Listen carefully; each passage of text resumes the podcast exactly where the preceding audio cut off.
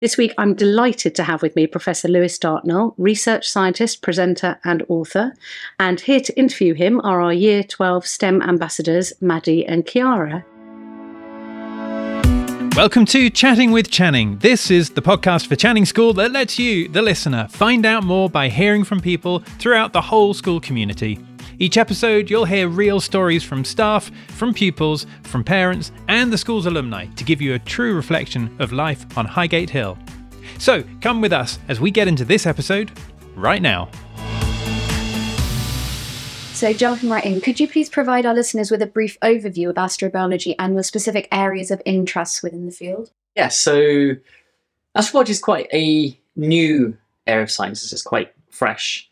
And it's also very what's described as interdisciplinary. So it is biology overlapping with chemistry, overlapping with geology and planetary sciences and physics and astronomy, and all those areas of science where they overlap, trying to answer the question about whether there might be life beyond the Earth. So I've, I've come into astrobiology from a biology background, but I have friends in astrobiology who've come from planetary science and astronomy and, and, and geology. And my particular area of research within astrobiology in general is our next door neighbor planet Mars. And if there are any Martian bacteria, Martian bugs there, how well they might be able to survive the radiation environment on Mars. Because Mars doesn't have a thick atmosphere, doesn't have any magnetic field to protect the planet from the nasty radiation from outer space. So I effectively look at the Martian death rays. This is my research. So, can you share some insights into your personal journey in the field of astrobiology, including key moments or experiences that have shaped your career? Yeah, so I, I came from a biology background, as I said. So I read biological sciences uh, at Oxford and then moved to UCL, to University College London, for my PhD. And it was while I was at UCL, I had the opportunity to sort of expand from biology into astrobiology because they had a new department at the time called Complex, which stood for the Centre of Mathematics and Physics and the Life Sciences Experimental Biology, which is a massive long acronym. But it was a wonderful department where they got biologists working with physicists, working with mathematicians. And for the first year, you effectively just taught to teach each other stuff you don't know. So I come from a biology background, but I learned a lot of computer programming, a lot of physics, a lot of statistics and maths. And then at the end of that master's year, the MRes at UCL, they almost literally give you a suitcase full of cash and say, here's your research funding, that's your PhD stipend.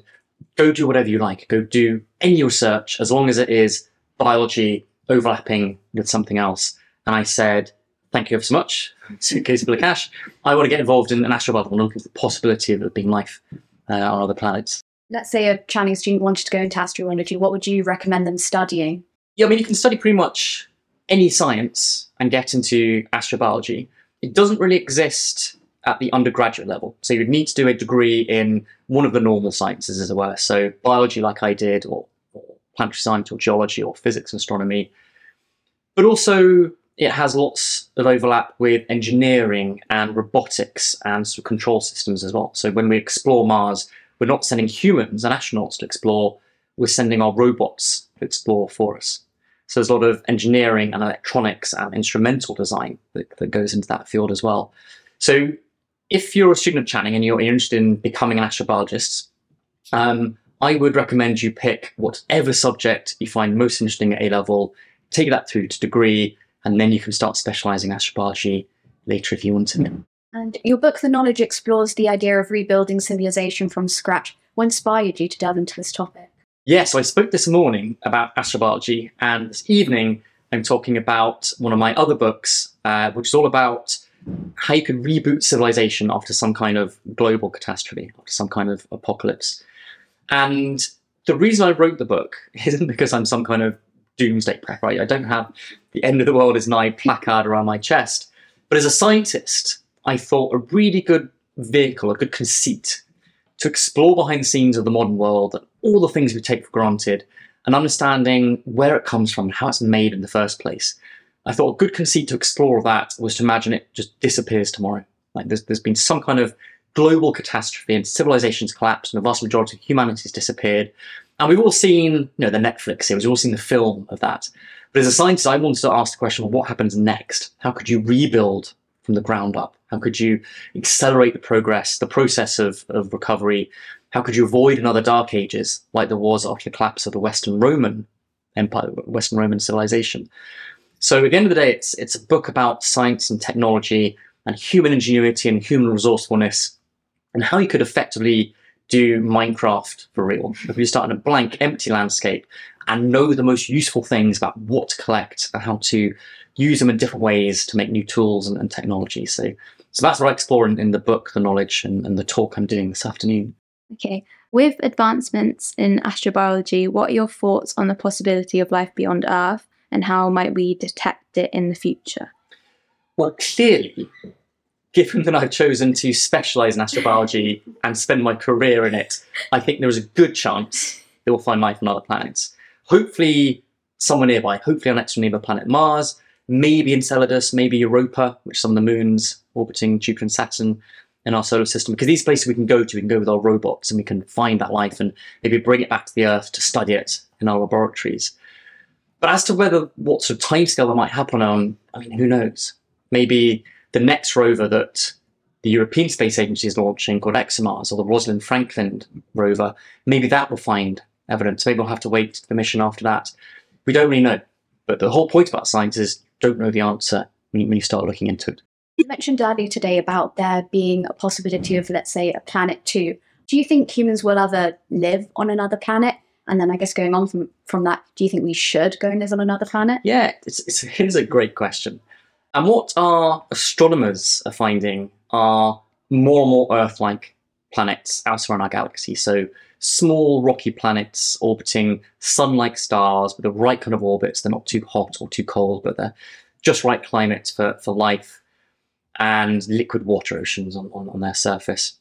So those are the best targets, the best places, the most likely places to have extraterrestrial life on them. But also the longer term future they might be the best place for humans to try to settle on, to colonize and then spread beyond the Earth. But it's not just a scientific question, there's a, there's a deep ethical or philosophical question there as well. And clearly, when you're using words like colonization, that comes with a lot of historical baggage. And a lot of the time, when in history European powers were colonizing the rest of the world, there were already people there. And to extend that concept to astrobiology, if we find Earth like planet that already has its own indigenous life on it, should humans go there and potentially risk destroying the ecosystem that we find? Would, would we wipe that life out so that it's got the best chance for supporting our kind of life and then humans? And that's not really a scientific question anymore. That, that's an ethical question. That's a sociological question. You know, if this becomes possible centuries in the future, you'd like to think the whole of society was debating, discussing whether we should do that or not when we choose not to do something. So, um, you've been involved in public engagement and education about science.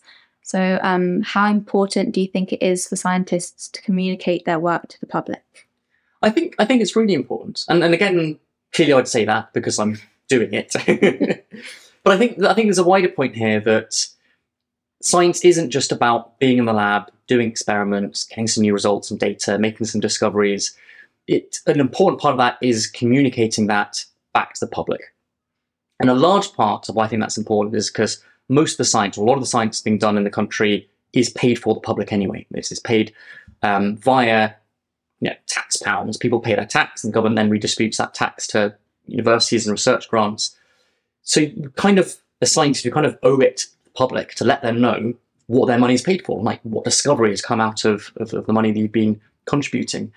But I also think there's many other important facts as well. Like I only got into science myself, I only became a scientist because when I was your age at school, I met a scientist and he blew my mind. I said, I want to be like you when I grow up. Like he, he was a role model for me. His name was uh, Neil Ousman and he was a JPL, he was a NASA scientist working on the Galileo mission that was going out to Jupiter to explore. And is that, is that sort of like generational thing. It's, it's all about scientists communicating to the next generation so there are more more scientists. It's kind of feeding it, feeding it forward. Do you want to see more, um, I guess, especially young people involved in your field of science? Yeah, I mean, absolutely. Of, course, I would. I'd like to see more young people involved in science in general, uh, involved in astrobiology in particular. I guess I think astrobiology is is very much a growth area. We're making more and more discoveries, um, which are indicating to us or telling us that that life might be quite likely on other, on other planets and moons. So it'd be great to get people involved in that.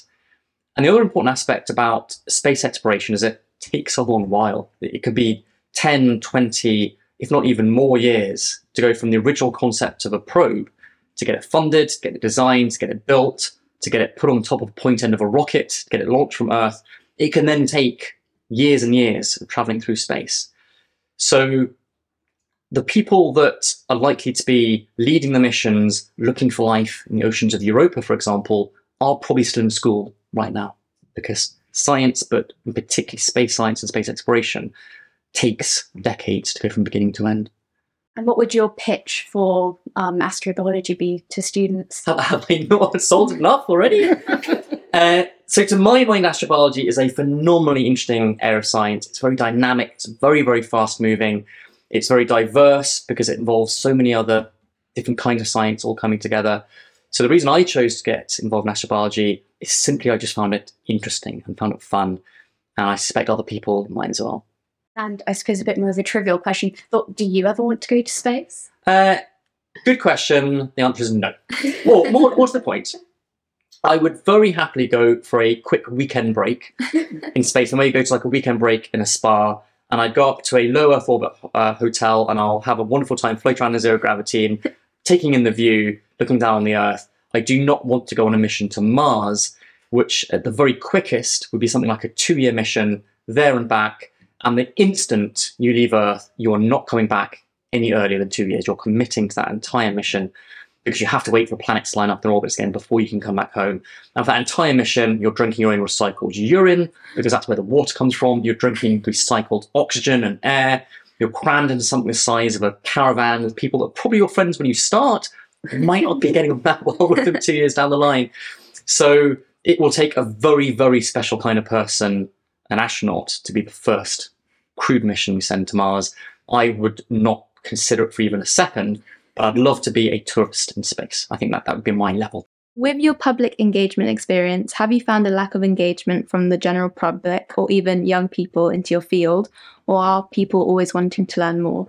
Yeah, to be honest, I actually I've not found it particularly difficult in my career to get members of the public, also school children, excited or interested or engaged in sort of things I think about not because I think I'm particularly good at science communication, but I think the search for aliens is just one of those subjects that everyone's already thought about. Everyone's sort of seen the film or had a chat with their parents and their family over over cornflakes at the breakfast table. And I think it's just it's pushing it an open door. It's easy to get people interested in certain kinds of science. If I was doing something much more theoretical or some sort of very highbrow mathematical proofs, it, it might be much more difficult. But I think there are certain things that people are just intrinsically interested in dinosaurs is one of them. I think space is the is the other. So when you're talking about basically trying to find space dinosaurs, you've nailed it. And would you like to see more international cooperation into space exploration? It is already enormously internationally cooperative. The European Space Agency, uh, which is designing building the ExoMars probe, for example, that, that I mentioned already, is a collaboration of people all across Europe. So people here in Britain are working with the Spanish and the Dutch and the French and the Germans and the Italians. People all across Europe are working together for that mission as well as many other missions. So, so science is very, very internationally cooperative. And I think space science, because it is quite expensive in the scheme of things and it can take long time periods, is particularly international, I think. Well, thank you so much. Thank you, Professor Dartnell. That was fascinating. And as as a child of uh, of the eighties, growing up on a diet of Star Trek and 2001: A Space Odyssey and the like, it's really fascinating to see this the science fiction that I consumed become science fact now as an adult, and I cannot wait to see uh, what the next developments are actually in your field. And we're very much looking forward to your talk later on. So thank you very much to Maddie and Chiara for the questions, and thank you very much for your time. Thank you. So that brings us to the end of this episode. Thank you for listening, and we'll see you in the next one.